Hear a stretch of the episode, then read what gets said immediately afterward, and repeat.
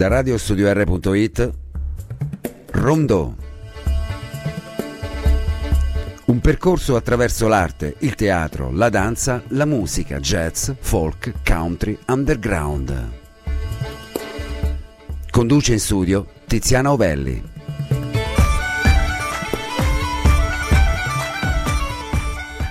Buonasera cari ascoltatori di radiostudio.r.it, benvenuti. Eh, anche in questa puntata mi trovata molto sorridente perché i miei ospiti sono meravigliosi e, e mi fanno sorridere molto.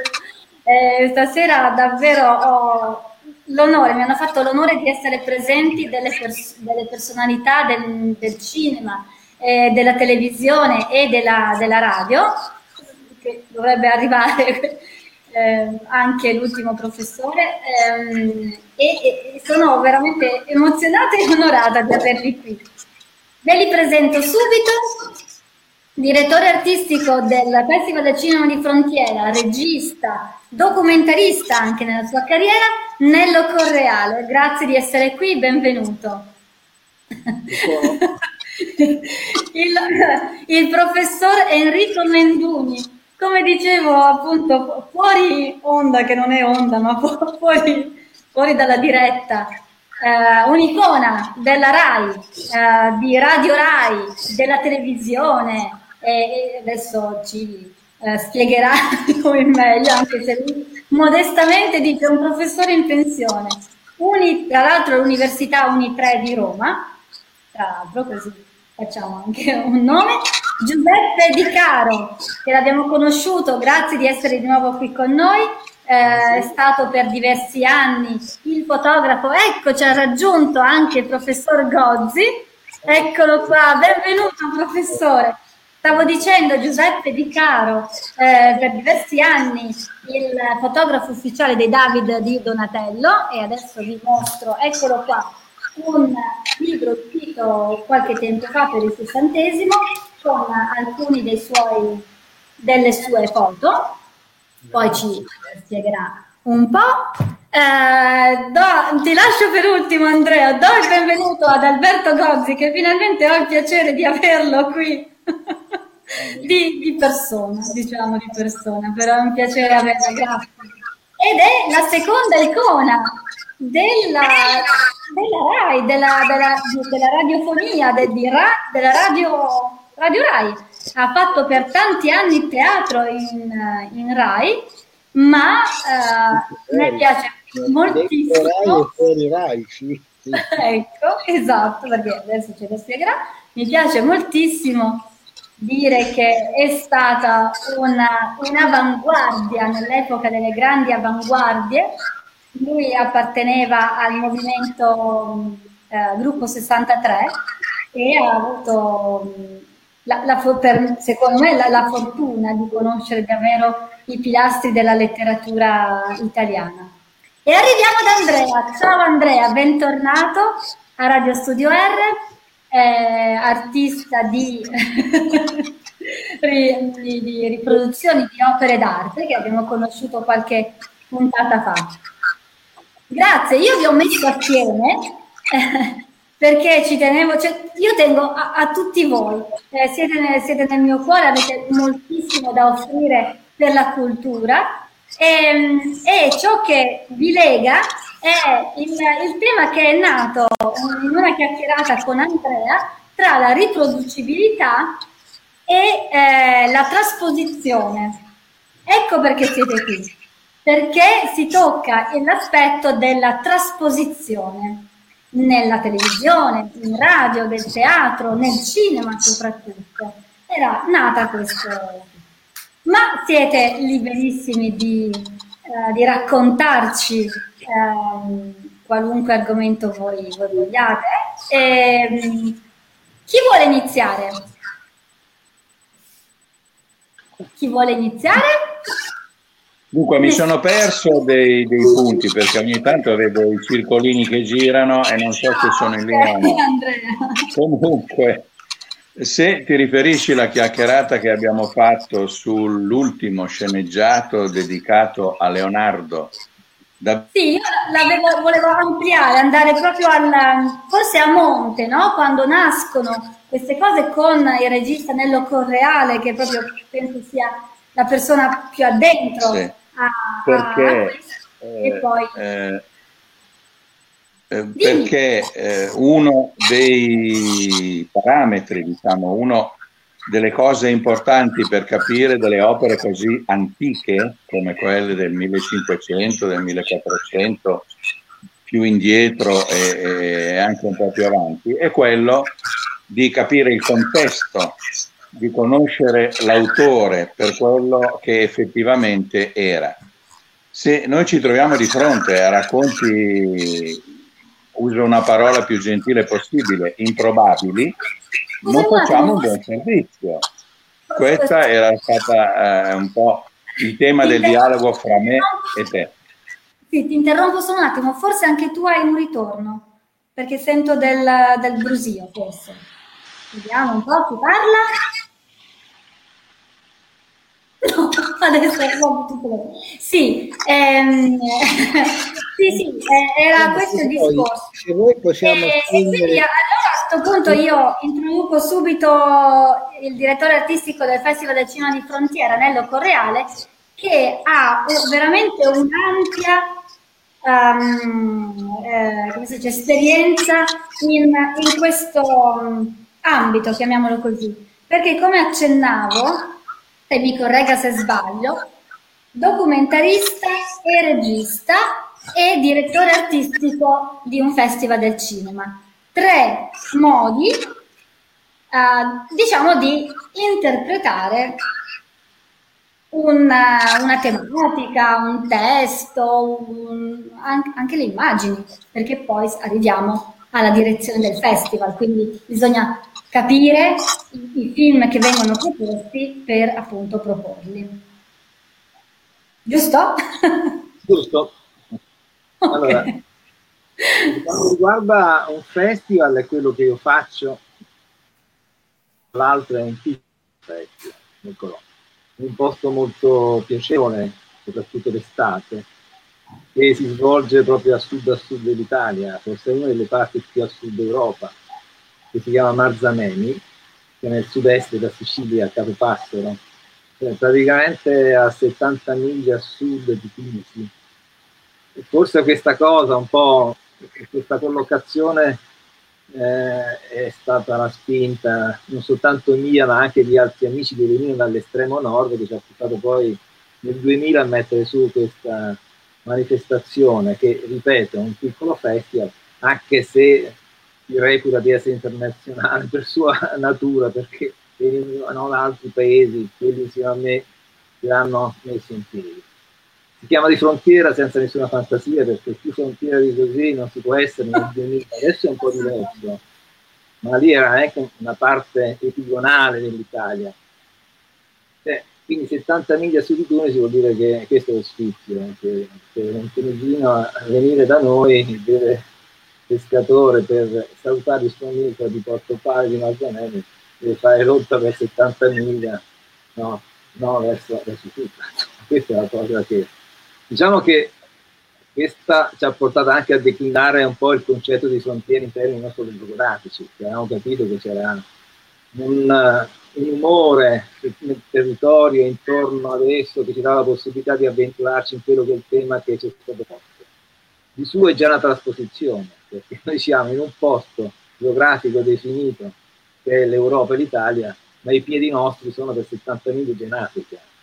Quindi già dire no, fuori da casa nostra, quelli hanno detto sì, ma prima ci stava un po' quei 70, 70 mila. Questa è un po' una metafora forse che ci può portare alla trasposizione, no? nel senso che un po' eh, forse voi siete molto più bravi di me a cogliere bene quella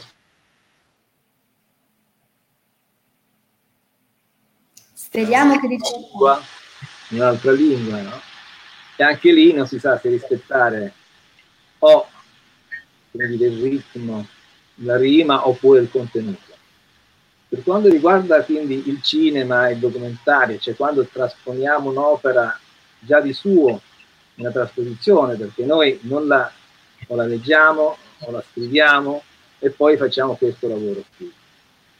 Nella trasposizione qualcosa ovviamente si porta via, la natura di quello che stiamo utilizzando, sicuramente, però è in questo processo che diventa qualcos'altro. Adesso, per non allungarci, come si diceva prima, partire dall'immagine della caverna di Platone per arrivare ad oggi, però sostanzialmente quello che voglio dire è che è un tema semplice, sembra, ma complicatissimo poi nell'andare a definirlo. E poi sì, ci sono delle cose che ci vengono subito all'occhio. E dicessi Leonardo da Vinci ha dietro di sé un detective perché sta cercando di capire questo detective se veramente ha assassinato un'altra persona, andiamo a finire da un'altra parte. Però è anche vero che molti si chiedono adesso se quella signorina di Cremone è veramente esistita. Ecco, allora diciamo che quando si fa questo lavoro di trasposizione da una parte si perde, dall'altra parte si va ad aprire qualcos'altro. Che cosa? Chi... Molto semplicemente. Eh, professor Menduni o professor Gozzi? Io so che il professor Gozzi lavora moltissimo su, eh, sulle trasposizioni, giusto professore?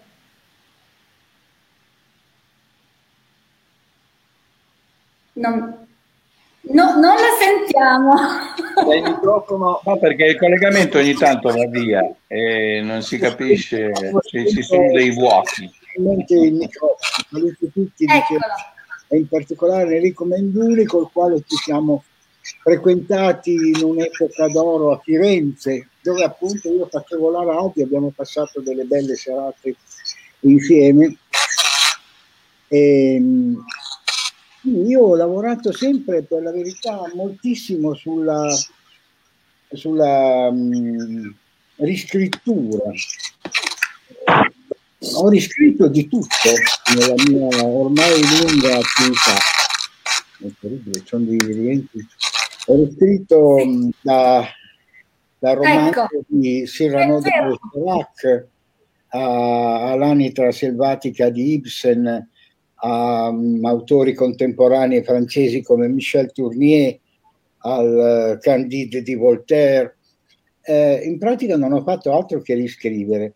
In realtà queste mie riscritture erano totalmente... Ho riscritto ecco, proprio all'epoca in cui ci si frequentava a Firenze con Enrico, eh, credo che fosse in occasione della riscrittura radiofonica niente meno che della caduta dell'impero romano del Gibbon, opera monumentale che io ho ridotto per la radio, con uno stravolgimento perché le riscritture mie erano totalmente eh, riscritture praticamente che miravano all'originale.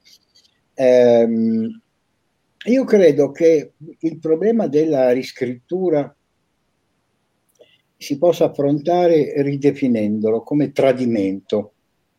Eh, ogni riscrittura, così come ogni traduzione, ma molto più di una traduzione, è un tradimento. Voi pensate alla fortuna che adesso, per restare all'ambito radiofonico, alla fortuna che hanno gli audiolibri. Dopo molti anni di tentativi vani, decenni, anch'io tentai qualche volta di farne, qualcuno l'ha fatto, ma con poca soddisfazione. L'audiolibro mh, è un bellissimo esempio di tradimento strisciante perché se voi prendete la, la, la serie benemerita peraltro di Radio 3 ad alta voce, nella quale grandi attori, Popolizio, eccetera, leggono i grandi classici, eh, classici e contemporanei, e li leggono più o meno in maniera integrale, no? Eh, con qualche taglio dovuto alla pezzatura del programma, ma sostanzialmente sono letture integrali, almeno nello spirito. Beh, lì si mh, mm, va perpetrando il più, il più sottile tradimento, perché se voi pensate al rapporto che lega il lettore al libro o, o, o, o ebook che ha nelle mani in quel momento, si stabilisce un rapporto di dialogo assolutamente intimo, un dialogo di amanti, con amori più o meno travolgenti, con immedesimazioni più o meno profonde, ma comunque ci sono io, lettore, e c'è il mio autore, siamo noi due. Nel momento in cui questo dialogo amoroso, eh, in questo dialogo amoroso spunta la figura di un terzo, che è l'attore, l'attore eh, è una presenza del tutto stravolgente perché dà voce, dà la sua voce che si sostituisce alla voce del romanzo e alla voce che io do al romanzo. In questo dialogo di amanti eh, si introduce un triangolo, un concetto di triangolo per cui l'attore ovviamente dà le sue intenzioni, intonazioni, dà il suo, giustamente, il suo ritmo, dà i suoi colori. In pratica opera una riscrittura orale del romanzo. E il fruitore, l'ascoltatore, che un tempo era lettore, crede di avere a che fare con il romanzo originale, in realtà ha a che fare con un, un ibrido che non appartiene più né alla letteratura né alla radiofonia pura. E quindi mh, questo tradimento è, ripeto, è strisciante perché i consumatori di questo prodotto radiofonico pensano di entrare in contatto con Svevo, Proust, eccetera, ma in realtà sono mm, fortemente, eh, come dire, dirottati in una dimensione che è assolutamente ibrida. Si potrebbe dire che lo stesso avviene anche con un'opera teatrale. L'autore la scrive, Pirandello però diceva saggiamente le mie commedie incominciano a vivere solo dopo che io ho finito di scriverle. E questo era molto chiaro. Erano oggetti letterari destinati a non diventare, no, diventare altro, a una metamorfosi, esattamente come la sceneggiatura di uno sceneggiatore cinematografico è un, uno strumento che deve diventare altro, ovviamente, nella realizzazione del film. Ma Balzac, Proust, Gide non hanno scritto per essere letti, la dimensione, l'appuntamento era sulla pagina.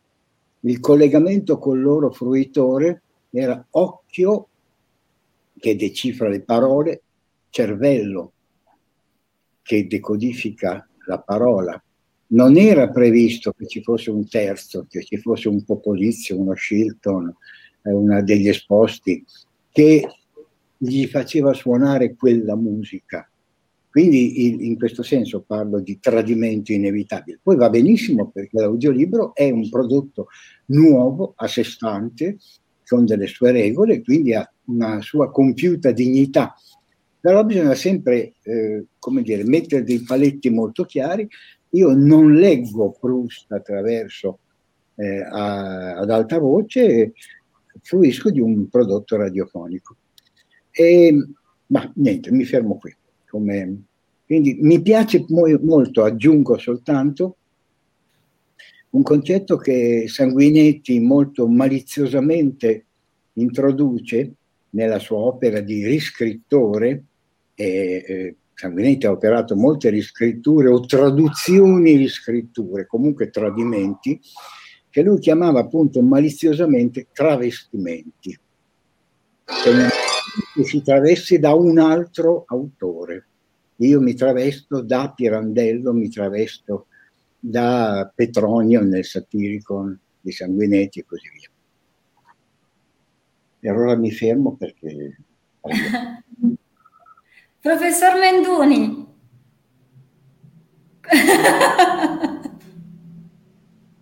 ecco, non la sentiamo.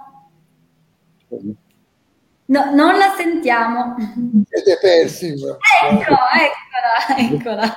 Allora, no, eh, beh, è molto divertente tutto questo che ho sentito. Eh, diciamo la verità, il primo, la prima traduzione, o se preferite il primo tradimento, perché è vero, si tratta di un, una forma così di tradimento, è quando si passa dalla realtà a qualche rappresentazione questa è perché la realtà è quella che è, quella che succede nonostante noi eh, che insomma che ci siamo, non ci siamo, il sole sorge lo stesso, piove eh, e cose del genere, indipendentemente da noi. Noi rappresentiamo questa cosa e quindi scegliamo sostanzialmente di tutta la realtà delle cose che ci interessano e le portiamo dentro la nostra sensibilità, le facciamo nostre.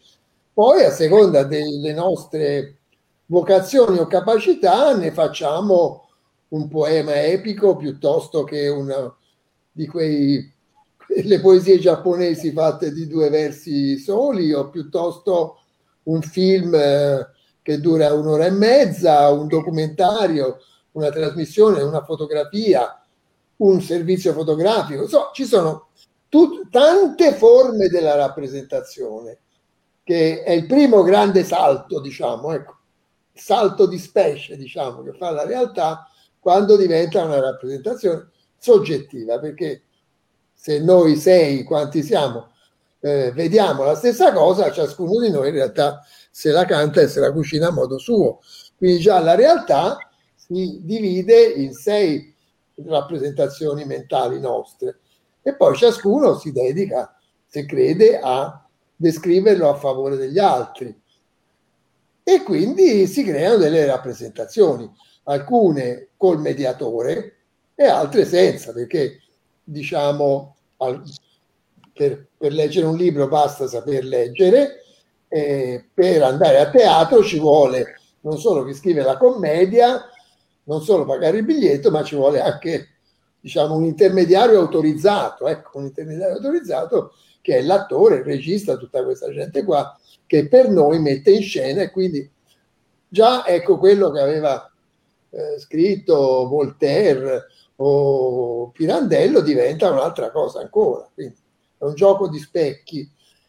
Eh, e poi sono anche molto interessanti, io credo, le traduzioni da una cosa all'altra, cioè eh, intanto quando il romanzo diventa film, quando eh, la radio diventa cinema, quando la televisione insegue gli eventi, insomma c'è tutto un transito da una forma della rappresentazione e l'altra, perché tutte hanno regole molto diverse tra loro. Ecco.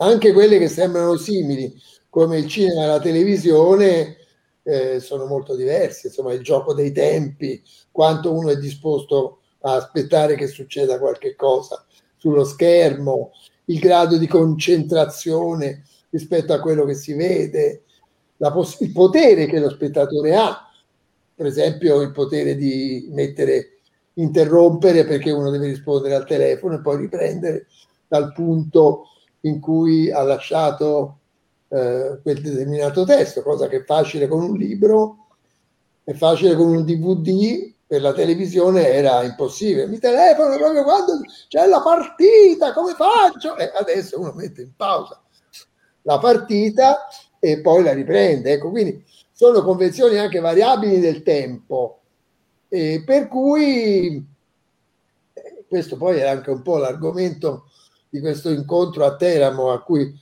eh, ho partecipato insieme a Tiziana, eh, sono molto uh, divertenti questi transiti da un mezzo all'altro e diciamo sono anche comodi perché uno dis- disponendo dei due testi, no? diciamo la, la collazione dei due testi la può fare non facilmente, ma ha tutto a disposizione perché ha le due versioni della rappresentazione. E poi eh, l'ultima cosa che mi sento di dire è che un po' tutta questa faccenda ci è sfuggita di mano perché noi adesso siamo di fronte a delle rappresentazioni che non sono più rare rispetto agli eventi, ma sono moltiplicate rispetto agli eventi.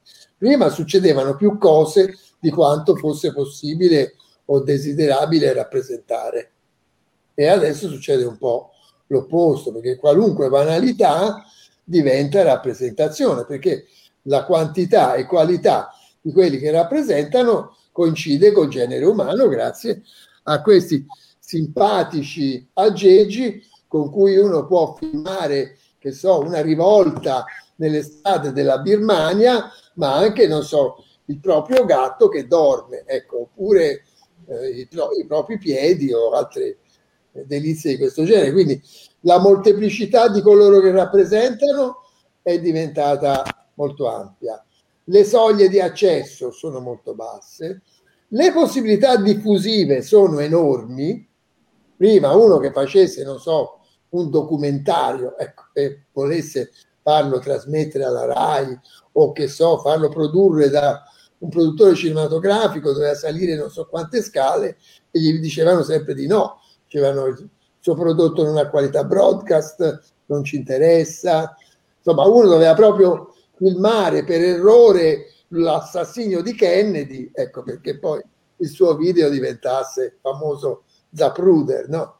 Quello Parkland, c'è un film abbastanza brutto che è andato a Venezia qualche anno fa, ma me è piaciuto che la storia di questo signore che per errore filma uno degli eventi più importanti, per errore perché non sa bene, c'ha la, c'ha la macchina da presa nuova, non sa nemmeno bene come funziona, vuole fare delle prove.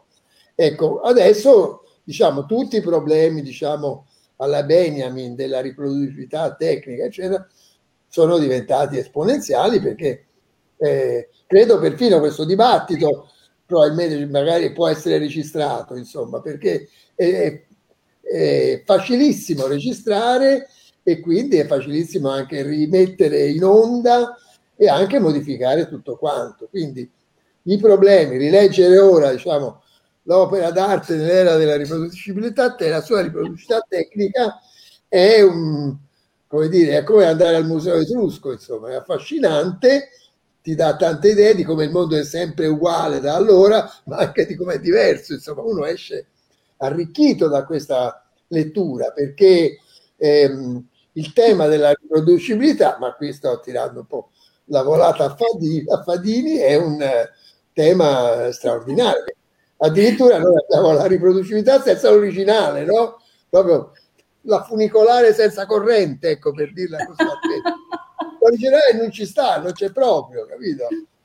E quindi abbiamo queste copie che si... Chi è l'originale? Nessuno, cioè siamo figli di nessuno proprio. È molto affascinante questa cosa, è molto affascinante e quindi tutto il tema del fake, de, de, perché alla fine insomma, la rappresentazione non è mai la realtà. Io lo dico anche a questi è la RAI, no? dobbiamo essere vicini alla realtà, calmi, ci si può fare anche del male.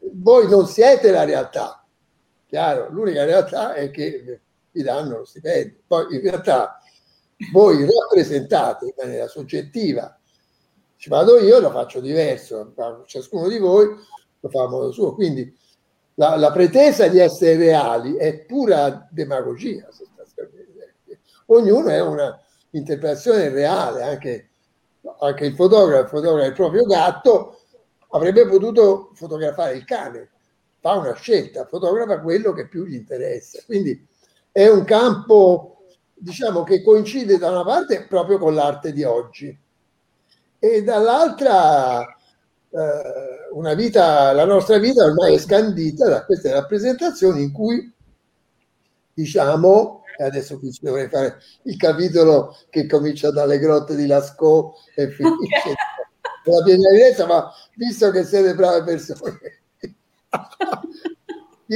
via, un'altra volta e non lo facciamo, però diciamo, eh, le rappresentazioni con le immagini sono molto diverse da quelle scritte, la sintesi che uno fa è diversa, no? Non si può mai né dire né fotografare né filmare tutto, però insomma... Sì, però ci sono dei limiti. Eh, appunto, appunto. Sì, ecco, sì, ci sono dei limiti. Al uh, bravissimo fotografo Giuseppe Di di sopra? Di Caro? di Caro, per un attimo si è persi, che abbiamo perso per un attimo. Per un... Andrea eh, è andato. È Mi avete sentito? Sì. Fino, fino, a Giuseppe. Fino a Giuseppe. Ecco, allora, eh, eh, al grande fotografo Giuseppe io ho chiesto una foto di Lucio Dalla. Eh, perché eh, lui eh, gentilmente in cambio della mia stampa ha detto io ti devo mandare una foto se no non so tranquillo perfetto lui mi ha mandato una foto di Lucio Dalla Eh, capisco benissimo ed è giusto ciò che hanno detto i professori Gozzi e Menduni sulla scrittura, la riscrittura, eccetera. Il mio punto era un altro. Eh, quando uno si tratta, eh, tratta una biografia, è come dire che io a Giuseppe ho chiesto una foto di Lucio Dalla e lui mi manda quella di Tiziano Ferro. Ecco, in questo caso eh, non c'entra nulla, qui siamo di fronte a una falsificazione della realtà e nel caso eh, eh, per cui ho sollecitato questo, questo, discorso, questo dialogo con Tiziana, eh, perché mi è capitato di dirlo, è quello che io ho notato con l'ultimo sceneggiato di Leonardo. Ce ne sono stati altri, ce n'è stato uno americano in cui Leonardo è diventato una specie di Indiana Jones, eh, l'unico rimasto aderente è addirittura nel 1971 con l'attore Boselli che entrava in campo e che è diventato un'icona comica per il fatto che entrava in campo durante le cose, però almeno lì c'era un discorso. Quindi io dico, se un testo è vero, è, è la sua natura, è come un quadro, io la vedo in una maniera, quello la vede in un'altra, diventa altro da sé e su questo siamo tutti d'accordo ma se uno eh, scrive della vita di una persona, bisogna che scriva della vita di quella persona lì, perché se mi fa venire Leonardo eh, che entra nella bottega del Verrocchio a 30 anni, è falso. Leonardo è entrato nella bottega del Verrocchio a 10-11 anni, è cosa diversa. E così via, le imprecisioni sono talmente tante che non sto qui a fare l'elenco. Quindi io dico, quando si approccia un mezzo di questo tipo, soprattutto con una gioventù che per vari motivi non è eh, avvezza ad approfondire, perché questa strumentazione tecnologica che io apprezzo molto, perché certe cose che prima ci impiegavo mesi a fare con internet, eccetera, ce ne impiego molto meno di tempo, eh, ha però questo discorso che uno dice l'ho visto alla tv, come si diceva una volta, e se uno vede la tv che esiste una Caterina da Cremona che in realtà non è mai esistita e, e esiste quel tipo di Leonardo, eh, mette in difficoltà le persone per capire poi le opere, perché uno non può capire come da quel personaggio lì possa nascere un'opera che poi noi invece conosciamo e interpretiamo e vediamo, eccetera. Quindi il discorso che dico io è eh, le scritture romanzate, romanzesche o comunque i racconti possono essere raccontati e riraccontati.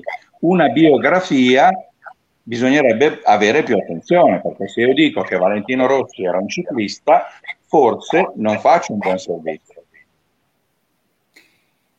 E qui io chiedo a Nello, perché Nello è, so che ha esperienza di eh, eh, trasposizione appunto filmica di biografie. O comunque di vite di, di... Non la sento, non la sento. Non la sento. E la vediamo anche mi spiace, no, non la sentiamo. Non la, non la sentiamo. No, non la sentiamo. No. Ma veramente non sento nessuno in questo momento, nemmeno il professor Gozzi o Menduni. Non so. Io l'ho chiuso col microfono. Ah, ah ok. No, reale, sente ecco. noi. Sì, sì, sì. Tornato. Tornato, prego. Prego, Nello. No? No. Nello, no. Eh. non so che fare. no, non si sente. Non la sentiamo.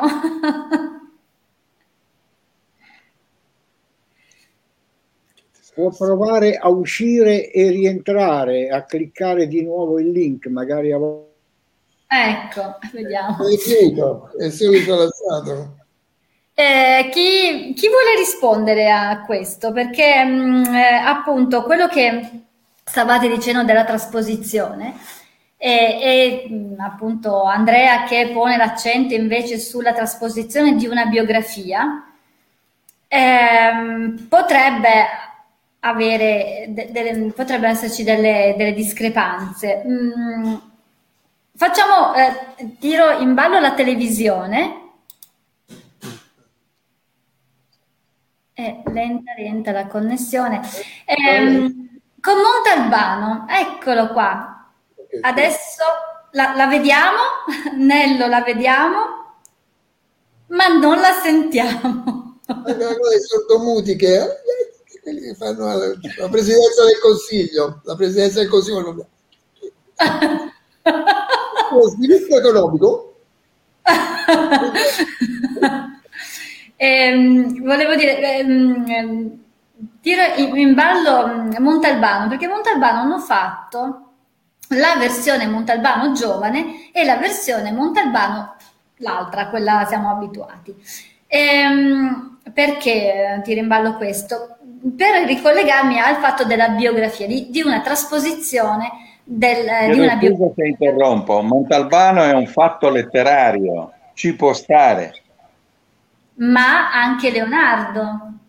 No, Leonardo non è un fatto letterario, è una persona realmente esistita. Sì, assolutamente. Eh, è vero che è una persona realmente esistita, ma è entrato anche nella letteratura, oltre che nella, nel, nell'arte figura. L'obiezione di Padini sia più che, più che, mai pertinente, nel senso che eh, noi siamo abituati ormai da, da molto tempo, da un secolo, a ai tradimenti dell'opera letteraria. Nessuno si meraviglia se Don Chisciotte in una trasposizione teatrale eh, se ne va sulla bicicletta, poi trova eh, una, una, donna che spogliarellista, che è eccetera. Quello appartiene alle norme, alla, alla tradizione della, appunto, della riscrittura, del travestimento. Invece l'obiezione di Fadini mi sembra molto pertinente su una biografia soprattutto affidata a un mezzo così popolare come la televisione, l'ha detto la televisione, quindi Leonardo è quello lì. Io non ne sapevo niente, però ho visto le puntate, Leonardo è quello lì. Quindi secondo me si potrebbe, in realtà, io credo che dalla mh, autofiction in avanti, cioè da quella pratica letterario-narrativa nella quale si mescolano elementi eh, biografici, reali del narratore a elementi fantastici, e tanto più è preziosa quanto più l'ambiguità è forte, mi chiedevo se mh, vabbè, un autore che scrive autofiction può incominciare raccontando parti della sua vita più o meno realistiche, dopodiché imporcare l'IFO e andare sulla Luna e inventarsi tante belle avventure, poi tornare, prendere altri pezzi della sua vita invece così come sono avvenuti e così via.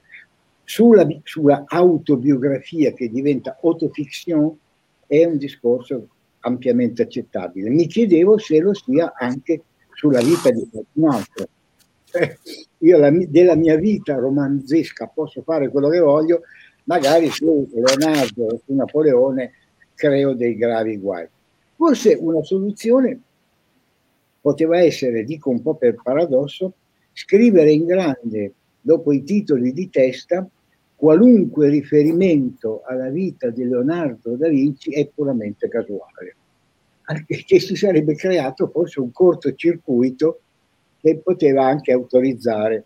Io non, confesso non ho visto una puntata di Leonardo, ne ho letto, ho letto un po' di queste polemiche, ma devo dire che io mi guardo dalle biografie televisive, il mio limite, non, proprio, non è più forte di me.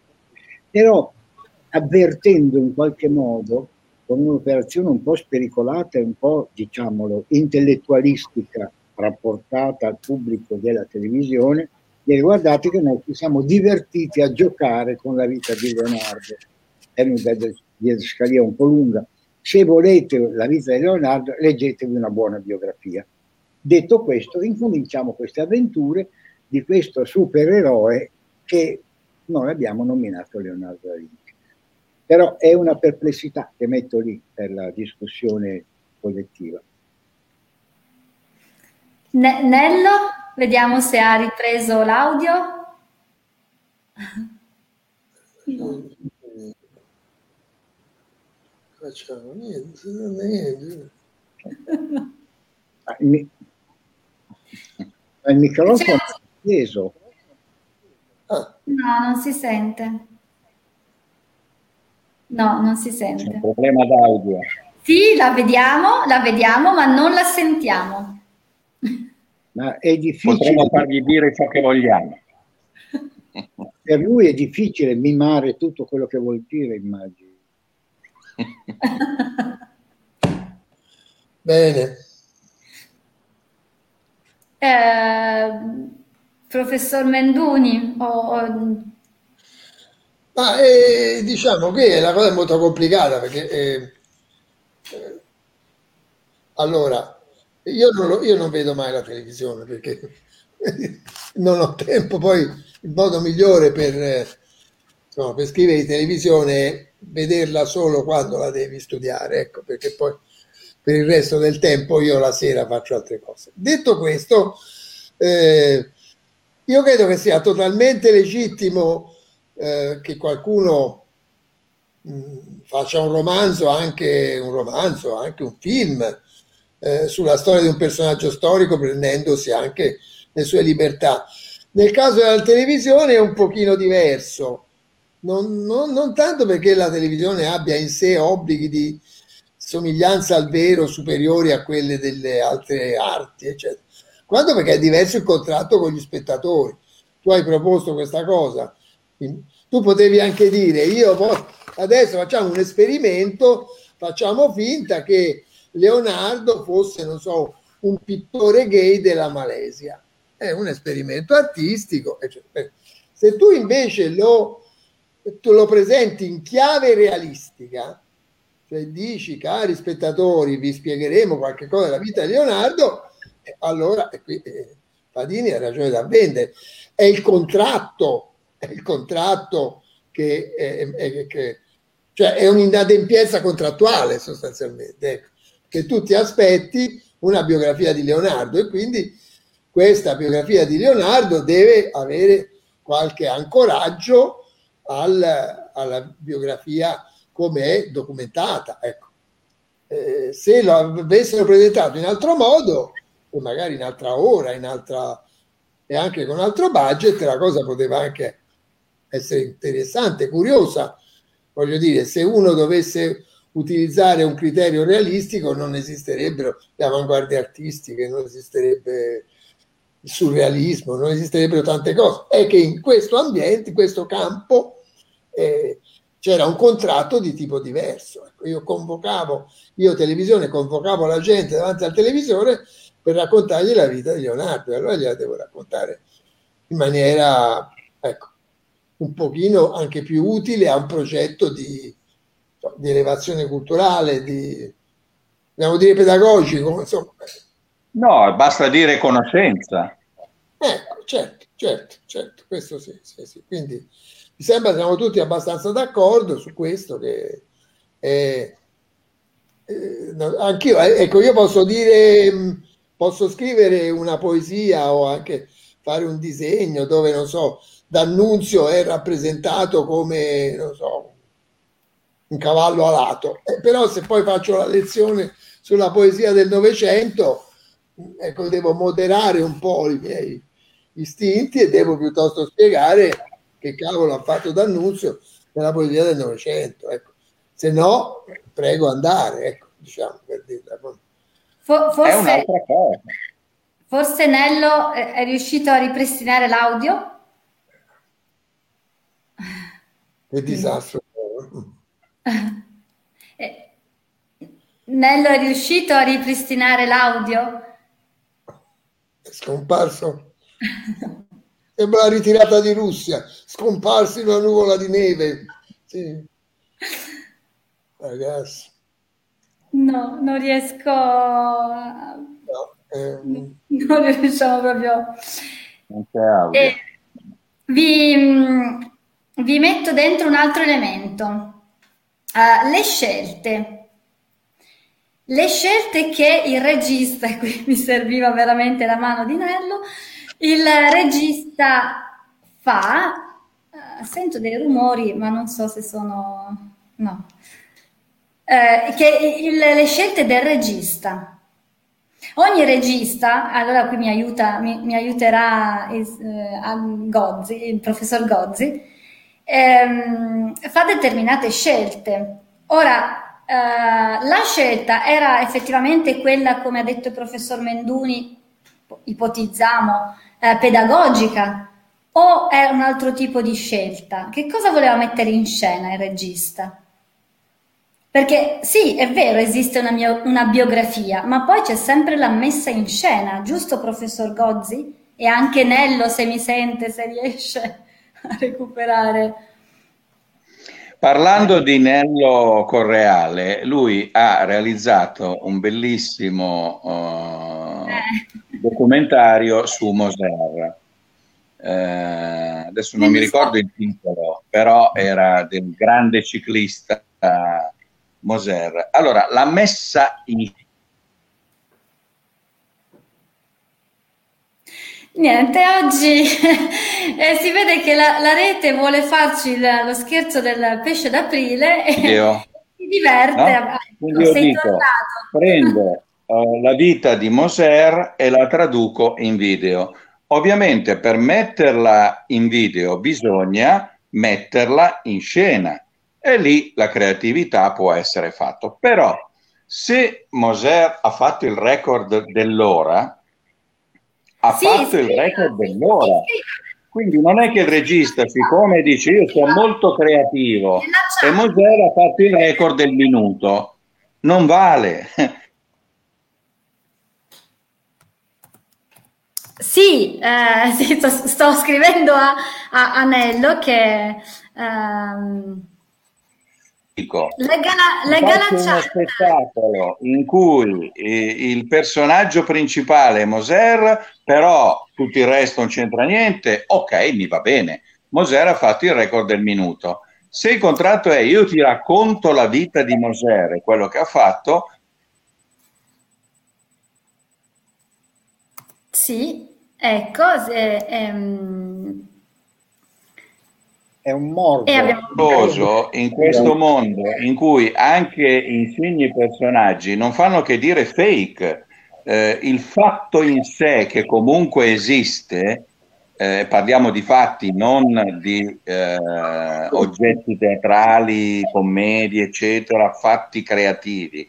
Parliamo di fatti. Se noi com- cominciamo a dire il fatto, sì, vabbè, il fatto è quello là, ma io lo metto in scena in tutt'altro modo, quindi quello lì cos'era? Eh, giapponese, perfetto. Questo... Eh, siamo sempre con le bit della rete.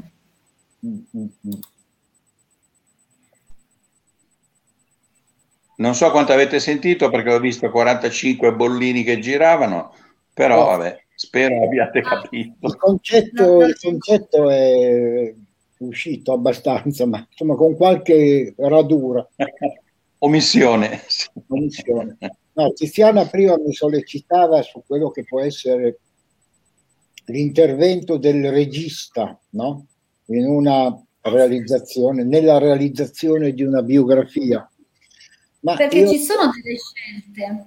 Io penso che nel caso specifico l'intervento del regista, eh, pur decisivo, perché poi è il regista che traduce in linguaggio cinematografico un prodotto letterario come una sceneggiatura, alla quale non a caso spesso partecipa perché già diventa già sulla carta mediatore di quello che poi farà con la macchina da presa, però credo che in un caso del genere le responsabilità, chiamiamole così, del regista siano, ripeto, per me è un discorso astratto perché non l'ho visto, siano abbastanza limitate, nel senso che la questione sta nel manico, cioè, cioè nella sceneggiatura, nella, nella, struttura, perché se si affermano cose non vere, il regista ha voglia di inquadrarle come vuole, fa tutti i giochi di macchina che vuole, ma il, la, la, fabula del racconto è quella lì, che Leonardo, eh, che Mosera ha fatto il record del minuto.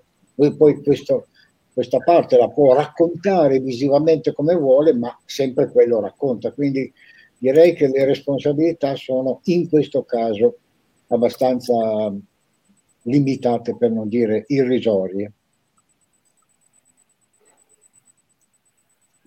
Ah, e se n'è andato. Eh, eh, scusatemi, eh, chiedo scusa, stavo scrivendo al, al regista Nello Correale di chiamarlo al telefono e metto, lo metto in viva voce, così forse riusciamo a risolvere questo, uh, questo problema.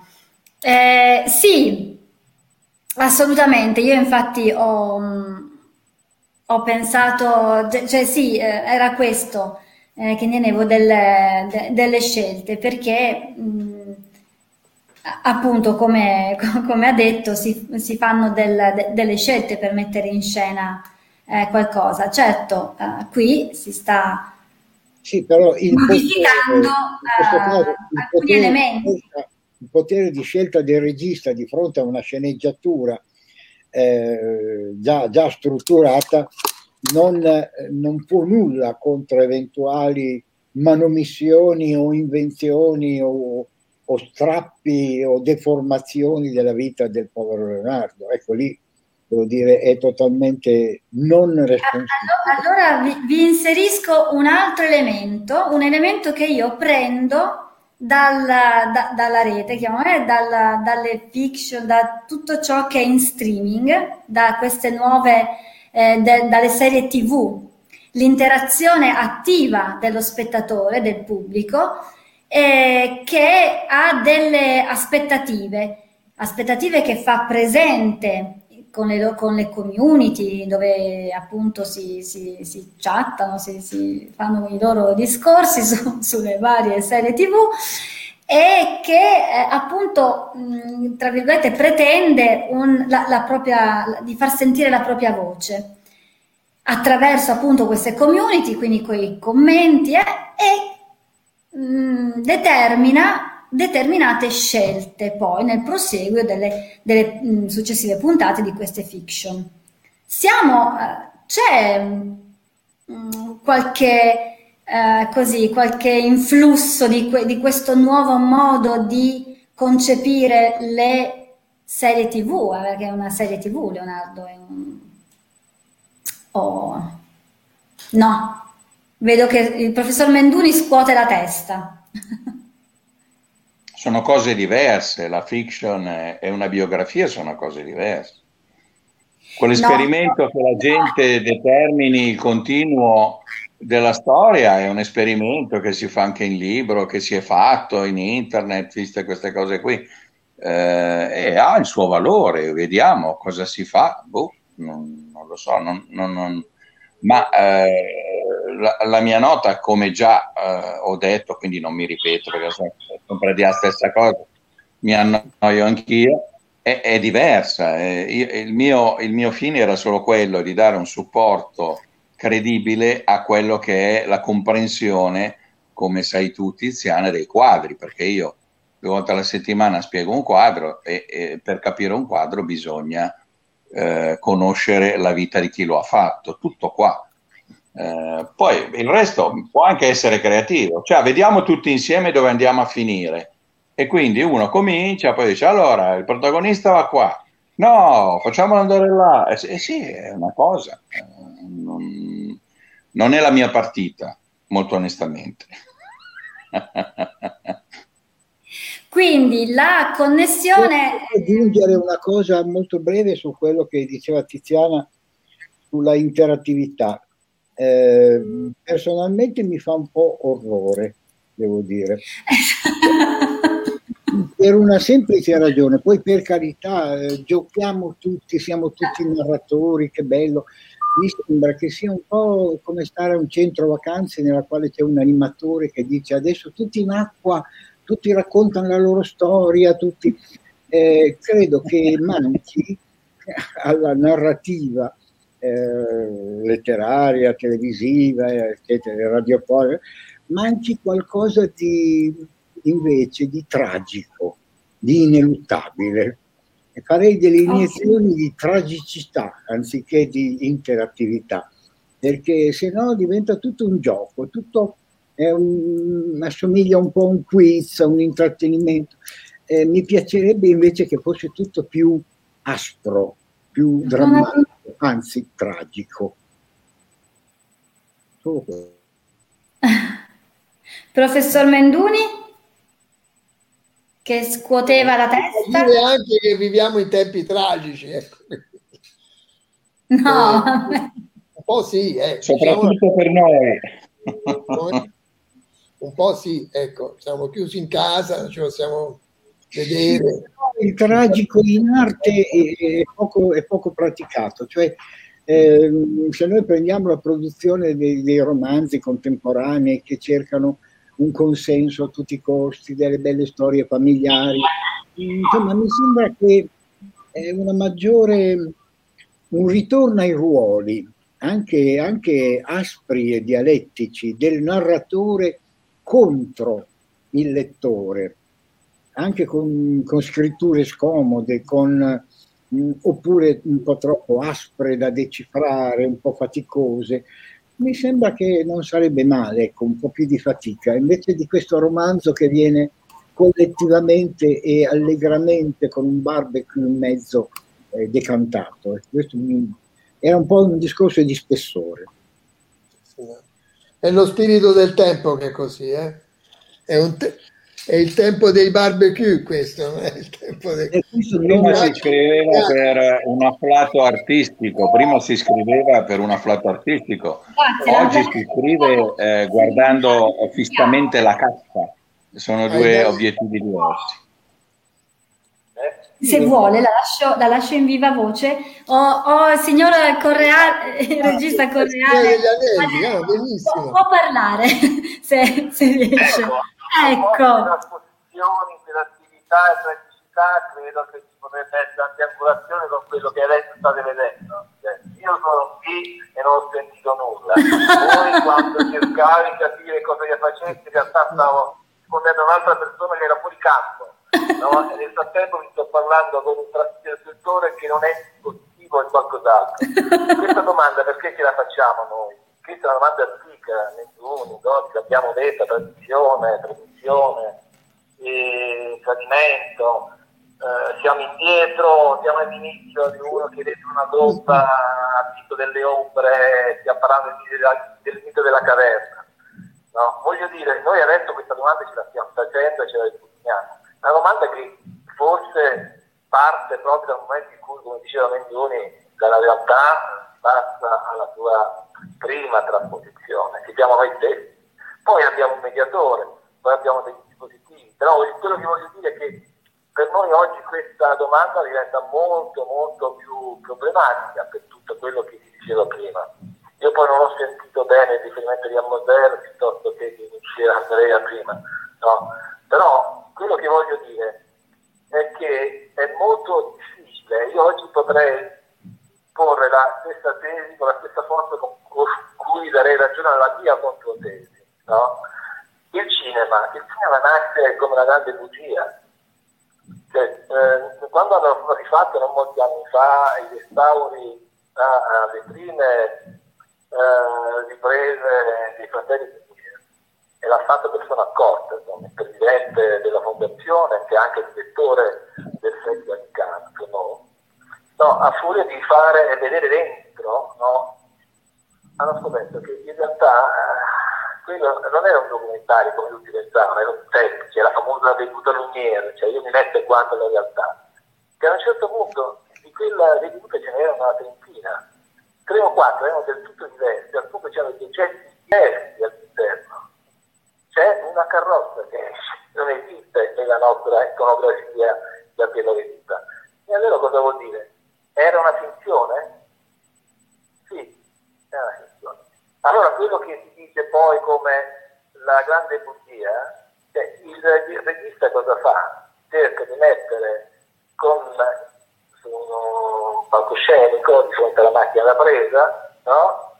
elementi che sono tratti dalla realtà, comunque, anche se sono fantasiosi, tratti dalla realtà, per costruire una cosa finta che deve, deve dare però l'idea di un'estrema verità dinanzi alla macchina in quel momento. E quindi si dice che il più grande regista è il più grande bugiardo. Per dire di sé che era un grande regista, che gli diceva io sono un grande bugiardo, no? però allo stesso tempo io devo creare anche empatia, cioè devo creare un rapporto no? con chi sta guardando, con lo spettatore, e allora forse siamo al discorso che diceva prima no, di Leonardo, cioè a furia di rifare, cercare, cercare, no, i, sceneggiatori americani hanno cercato l'empatia con un pubblico che fosse era sfuggito a un Leonardo classico. Purtroppo questo è un meccanismo industriale adesso, non è soltanto una buona volontà di alcuni sceneggiatori, e qui siamo sempre al discorso che diceva Menduni prima, cioè eh, rompiamo il contratto, scioltiamo il contratto, perché è un contratto che noi facciamo, no? Qui sospensione del giudizio, come si dice in gergo, no? quando noi guardiamo un'altra cosa. La differenza che c'è tra un documentario e una fiction, oggi si dice più che documentario si chiama non fiction, dovete evitare di cadere ancora il fatto che il documentario non è un documento, perché è difficile che sia un documento. C'è un aneddoto famoso non so neanche se sia vero, però lo raccontavo stesso Kurosawa, che quando arriva lo storico americano tipico per dire nel suo studio lì to, a, a Tokyo che stava girando Kurosawa, stava, stava girando un film in costume Kurosawa, dice maestro, ho sempre ammirato le sue angolazioni, questo modo di vedere proprio al limite di quella diagonale, e lui dice, ti abbassi con me, stava riprendendo, sì, perché se il posto di 30 cm, guardi, c'è fuori tutta la schizza fatta uscita fuori dal teatro si posa in cui stava girando. Vuol dire che c'è anche quella causalità che, causalità che si diceva sempre prima a proposito di Kennedy, che poi, però tutto quello che, tutto quello che noi stiamo dicendo, ciò che è vero, ciò che è fatto, ciò che è, è trasposizione, io credo che ce lo portiamo a prezzo e addosso da sempre, dall'Accademia di Platone. È vero quello che diceva anche nell'altro libro, però Omero no, è una parola prima di essere una scrittura, no? e poi noi l'abbiamo riportata e così anche all'inizio di Sperbo, non so come dire, io credo che oggi è diventata più drammatica questa domanda perché è aumentato proprio il rapporto tra il vero e il falso che non riusciamo più a controllare. No? Quindi io non so perché, sono, sono, d'accordo un po' con tutti voi, almeno per quello che sono riuscito a, a raccogliere così a tratti.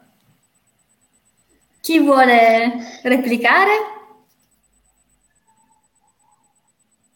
A chi la parola? Professor Gozzi, Menduni, Andrea, Giuseppe. Eh, d'accordo con noi, perché replicare? D'accordo, ci ottoniamo d'accordo, no? Una volta tanto, che non si litiga, siamo d'accordo. Io volevo porre l'attenzione. Eh, sì, vai Giuseppe. No, volevo porre al, l'attenzione su questo aspetto, cioè eh, io è vero che sono stato al fianco di Gianluigi Rondi per molti anni, eh, fino alla sua morte, eccetera, però la pagnotta me la guadagno insegnando fotografia in un liceo artistico e quindi sto a contatto con dei ragazzini che vanno dai 15 ai 18 anni, 19. Ecco, questa fetta di ragazzi specialmente quelli del liceo artistico, eh, perché già quelli del liceo scientifico e classico e magistrali sono diversi come formamentis, sono più da Rai 1, da Rai 2. Quelli del liceo artistico proprio non sono il pubblico televisivo, non guardano la televisione e sono eh, perennemente connessi, perennemente connessi nel web. E tornando a, a concentrarci su, sulla televisione, noto che a me dispiace vedere che rincorre il web.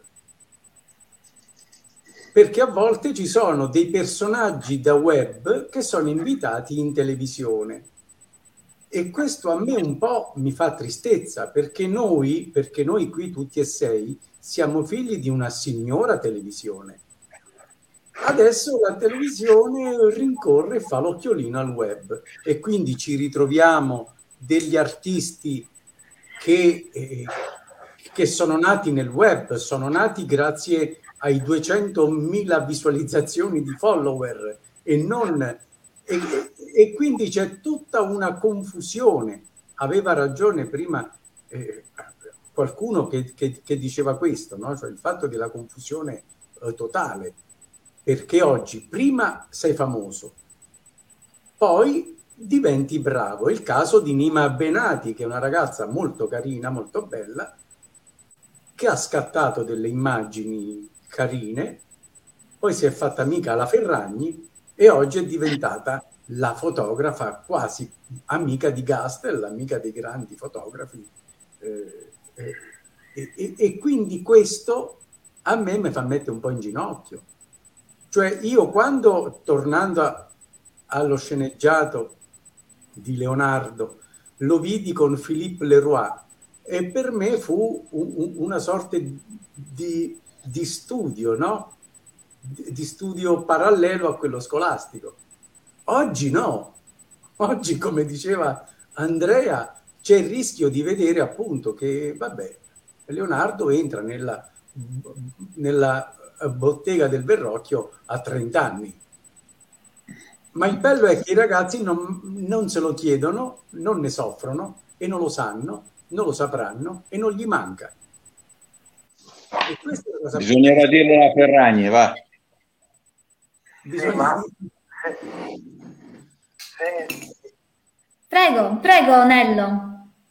Cioè, io però, non so, ma eh, però voi eh, pensate sempre al cinema e alla televisione come un prodotto ausiliare, ancillare, no? che serve a qualcosa, per spiegare a qualcosa, è un linguaggio proprio.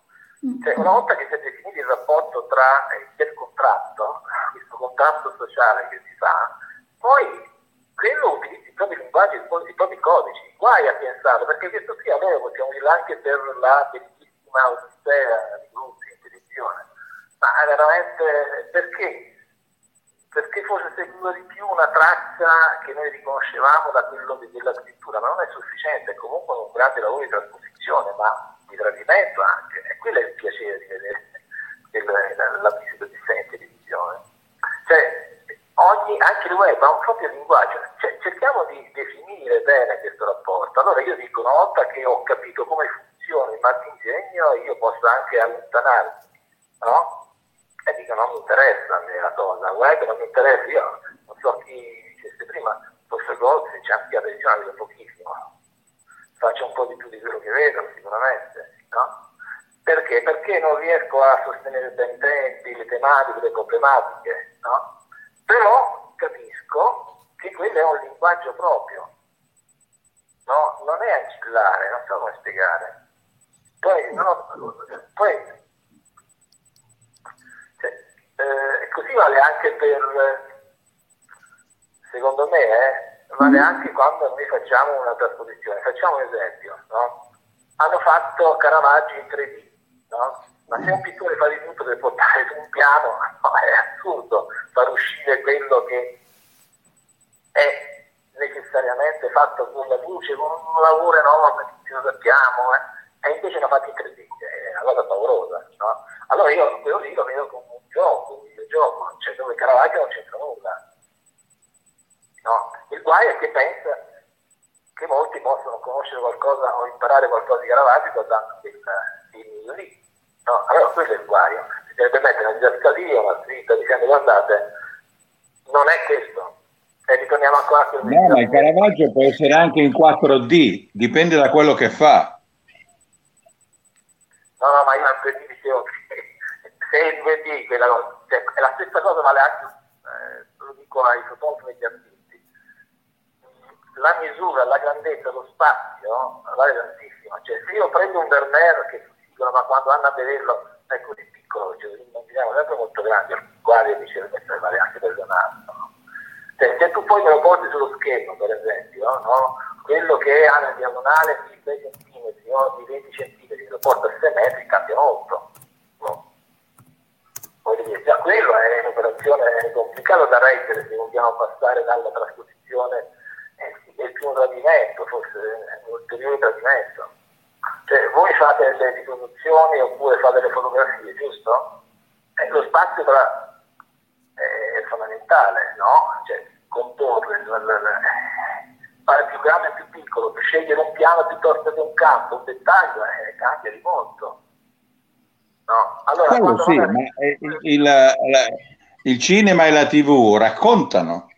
Allora, quando raccontano, come ha detto il professor Menduni, basta fare un contratto chiaro. Ti voglio raccontare Leonardo come la penso io e facciamo Leonardo siriano, va benissimo, è bello, è anche interessante. Però se io faccio un contratto e ti dico ti racconto la vita di Leonardo e mi devi raccontare quello, se no sei inadempiente contrattuale.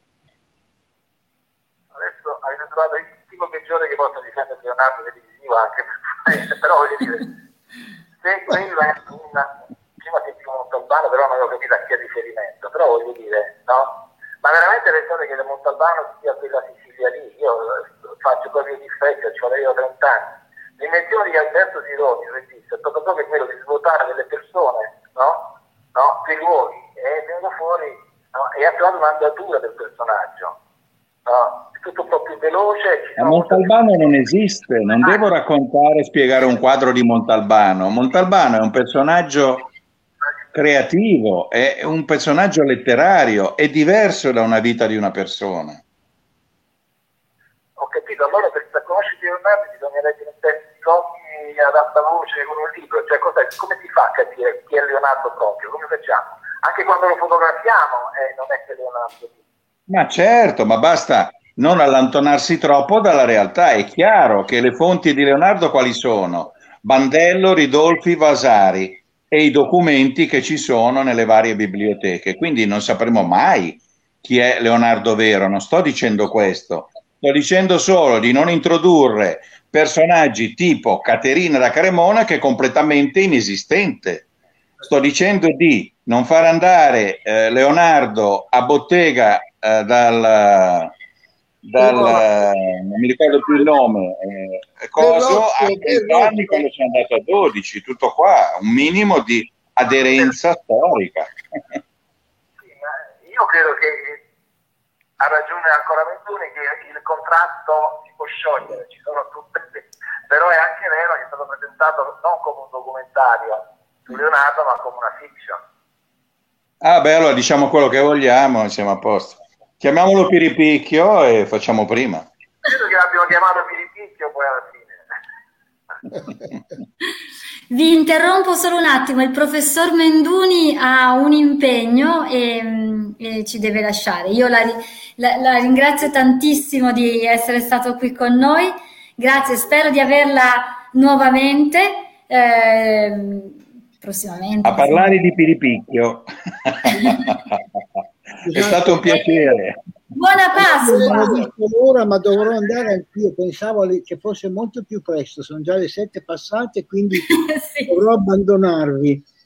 Eh, su delle cose piuttosto non risolte, ma questo è il loro bello. Eh, quindi magari ci daremo appuntamento per proseguire questo discorso. È stato un piacere. Per me, grazie. grazie. professor Gozzi, buona Pasqua, tanti auguri grazie e grazie, grazie di aver partecipato. Arrivederci. grazie. Eccoci qui, siamo rimasti... Andrea, non, non ho sentito quella cosa di Moser e il minuto, sentito soltanto Moser Beh, dicevo, io ho fatto la cosa di Moser sapendo che lei ha, ha realizzato un uh, pregevole documentario sulla vita di Moser, dicendo che quando uno fa un documentario su una persona o comunque racconta una persona, eh, la battuta che ho fatto è stata Moser non ha fatto il record del minuto, ha fatto il record dell'ora. Quindi se io prendo e faccio un film o faccio una fiction, quello che vuole lei, e gli dico, ah, Moser ha fatto il record del minuto, non faccio un buon servizio. E già qui è già meno che un pittore, perché come ho detto prima, eh, per far capire un quadro, soprattutto quelli così lontani da noi, è importante anche capire la vita per quello che si sa, perché è ovvio, le fonti sono quelle che sono, per quello che si sa dell'artista stesso, per capire il perché ha, una, ha fatto una cosa invece che un'altra. Quindi io ho paragonato questo improvvido eh, eh, sceneggiato, chiamiamolo come vogliamo, eh, non è il solo, eh, di Leonardo fatto dalla RAI in quest'ultimo con 30 milioni di euro per dire che Leonardo a 30 anni andava dal Verrocchio, eh, a uno che invece di fare una cosa seria come ha fatto lei, mi viene a dire, ah, Moser è stato il campione del record del minuto. È, è stata una battuta così per, per, esprimere il mio pensiero. No, no, no, ho capito, no, ma io sono d'accordo con tutti, perché ovviamente io sono d'accordo con il fatto che se faccio un documentario devo documentare, devo utilizzare i documenti, no? E anche qui però è abbastanza difficile definire fino in fondo. Poi eh, posso anche parlare con eh di ciò che... Però voglio dire, in generale è sempre una scelta che si fa, no, anche col documentario. Perché? Perché è un lavoro di... cioè si lavora proprio con codici no, diversi di quello che è il caso di inchiesta oppure per esempio. C'è la differenza tra un documentario creativo è un documentario narrativo. Esatto. No, il mio è un documentario narrativo, c'è un narrato a quella storia. Però ci sono altri che hanno fatto bellissimi documentari di ciclisti, che sono documentari creativi, che hanno cercato di entrare nella testa di Mosè nel momento in cui lui sta per combattere contro se stesso, perché sta rincorrendo se stesso per battere il record dell'ora. No? Però l'importante è mettersi d'accordo, cioè io devo spiegare allo spettatore, lo spettatore deve sapere che io sto facendo quel tipo di attività di lavoro. Questo vale anche per la fotografia, credo, o per la pittura. No, si racconta di Courbet e il suo amico impressionista che tornavano alla sera, no? Courbet era un bel tipo da 1,84 m, andava in giro con 65 kg addosso, tanto, tanto che pesava tutto quello che portava e si allontanava per 15, 20, 30 km per andare a fare il famoso albero di Courbet, no? E per tre mesi lui stava, non aveva fatto manco la copertura della prima parte della sera, mentre ogni due giorni con il stava di fianco l'impressionista a Montmartre arrivava e piazzava nella trattorina un quadro dell'albero.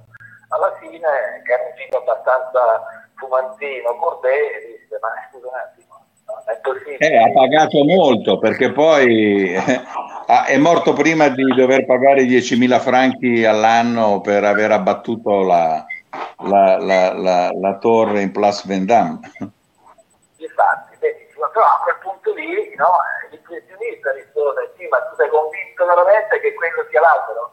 In tre mesi è cambiato 30 milioni di volte che l'albero, che fosse più bellissimo albero, ha piantato al volo sicuramente questo è un metodo, quasi una barzelletta, no? per dire che è difficile no? anche presentarsi come realisti, no? quando in realtà poi quella realtà ti sfugge perché cambia continuamente.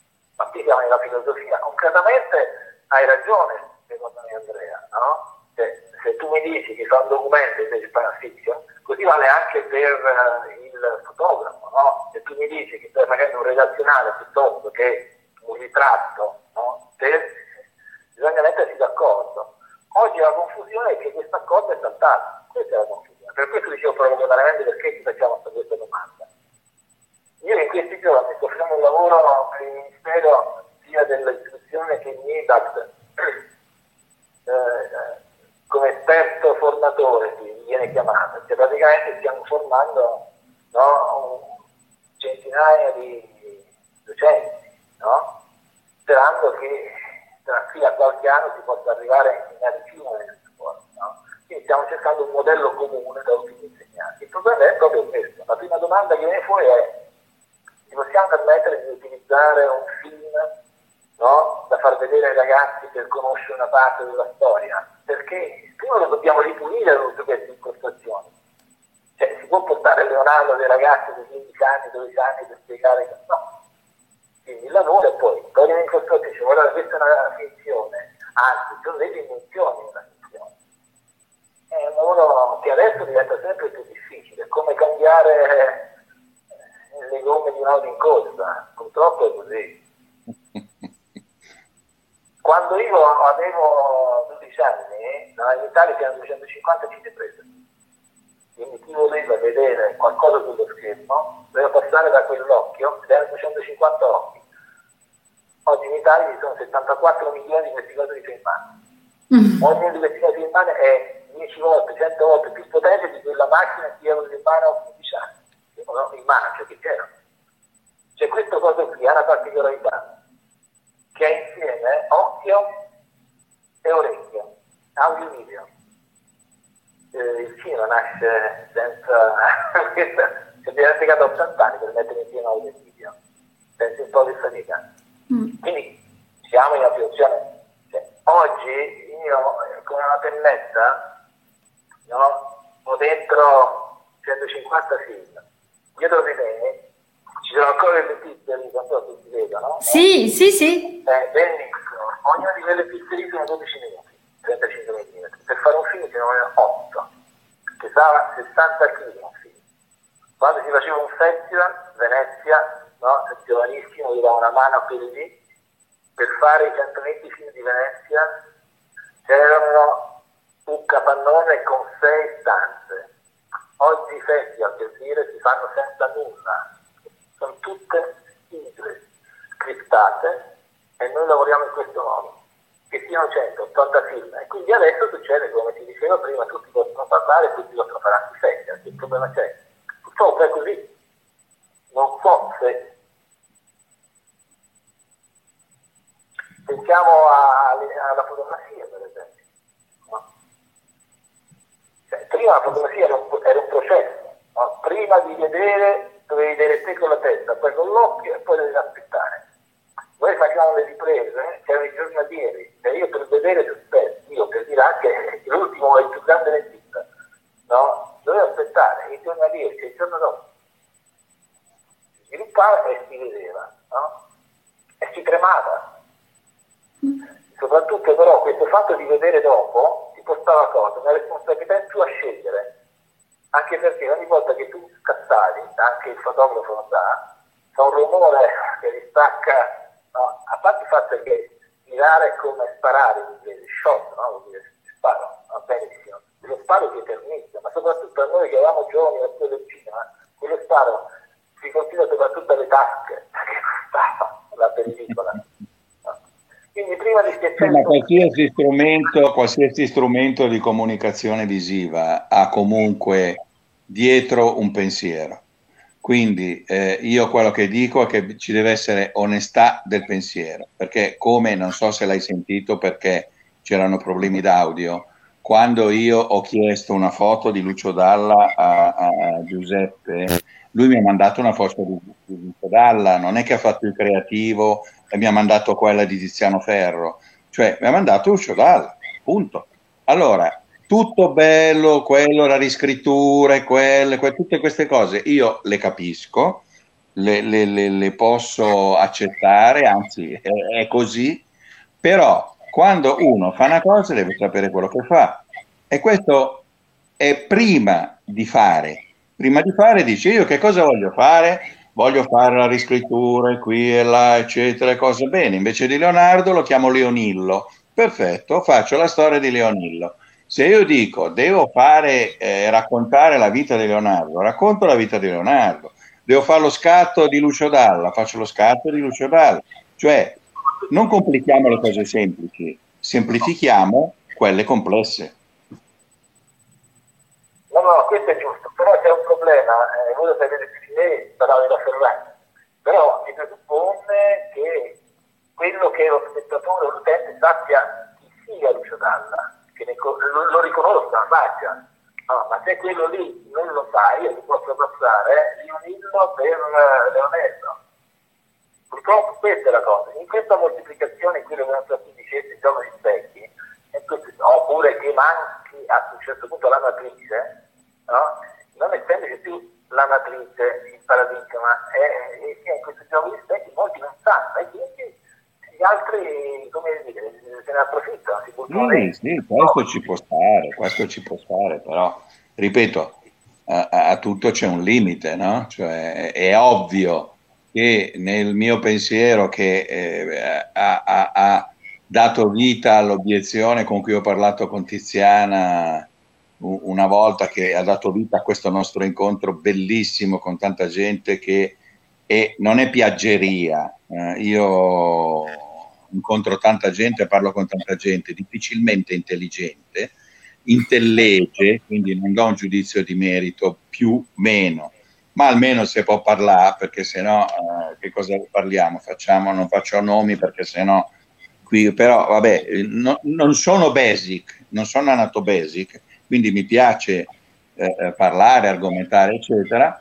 però il pensiero è semplicemente quello, è ovvio che poi eh, le cose si complicano da per sé, però quello che dicevo io molto semplicemente è io due volte alla settimana mi eh, perito, è una scoperta fatta da vecchio, eh, di spiegare delle opere a delle persone, come le spiego io, ricevo sempre centinaia di oh che bello, non l'avevo capito, questo è... Poi mi vedo una roba così e dico, vabbè, allora è tutto inutile, cioè non è possibile questa cosa qua. Eh, questo è stato un po' come dire, la mia emozione che mi ha portato a dire. Poi dal punto di vista teorico e dal punto di vista pratico delle cose come accadono, figuriamoci, diventa fake la realtà, figuriamoci una biografia di Leonardo, questo ne sono consapevole. Vorrei che in certi campi non accadesse, tutto qua. Io credo che sia, perché noi ci, ci dimentichiamo mai. Il, prima, eh, se vogliamo parlare dello specifico, perché Leonardo è un prodotto, come si dice, dove praticamente l'Italia si entra soltanto come coproduzione. Per esempio, è un prodotto tutto americano che è scritto no? per, per il mercato internazionale dove nella serie di Leonardo sappiamo già tutto, il scenario abbiamo visto anche tutto, quindi sono partiti già quando era finito no, l'anniversario e sono mm. praticamente la filiera di quello che è il, il marchio, diciamo così, proprio del prodotto. E ne usciranno anche altri, saranno anche altri. Eh. L'hanno fatto prima di Leonardo, ha fatto un Caravaggi, ne ha fatto 12 Caravaggi, 12. No? Noi eravamo rimasti a quello con Gian Maria Volontese, voi non so se l'avete visto in televisione, no? Sì, come no? Benissimo, ecco, neanche meno, benissimo. Dopo c'è stata cascata e succede che perché quel marchio rende, no? No, no, lo comprendo benissimo. Certo. È stato fatto un po' come, sì, però io quello che dico, quando dicevo che è un linguaggio proprio, dobbiamo vederlo come onde rosse, no? come eh, John Wayne che cava a cavallo è sempre con la pettinatura fatta, si sente proprio il parrucchiere che dietro gli sta facendo il trucco per risalire sul cavallo cioè, è un film, cioè, la Taylor, no, Cleopatra, aveva una pettinatura anni 50, eh, perché quello era il modello a cui si faceva riferimento, e è una trasposizione straordinaria. Cioè, quando si fanno, per esempio, noi toccano molto la scrittura al cinema, no? ci dimentichiamo di quello che ha intorno alla scrittura per renderlo poi personaggio vero sullo schermo, e che è il trucco, che è fondamentale. No? Il, il, il, il parrucco, cioè tutta questa parte legata è i, i costumi, le scenografie sono fondamentali per creare un mondo che sia più simile possibile con quello che lo spettatore in quel momento potrebbe riconoscere, questo si chiama l'empatia. Cioè, questi cercano a livello industriale un'empatia fortissima con un pubblico, no?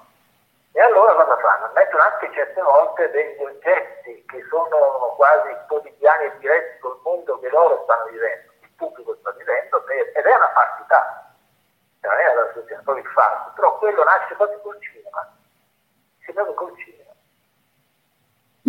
E eh no, ma il cinema non è tutto opacità, ci sono delle cose pregevoli che eh, non rispondono a questi canoni, chiamiamoli americani o di spettacolo.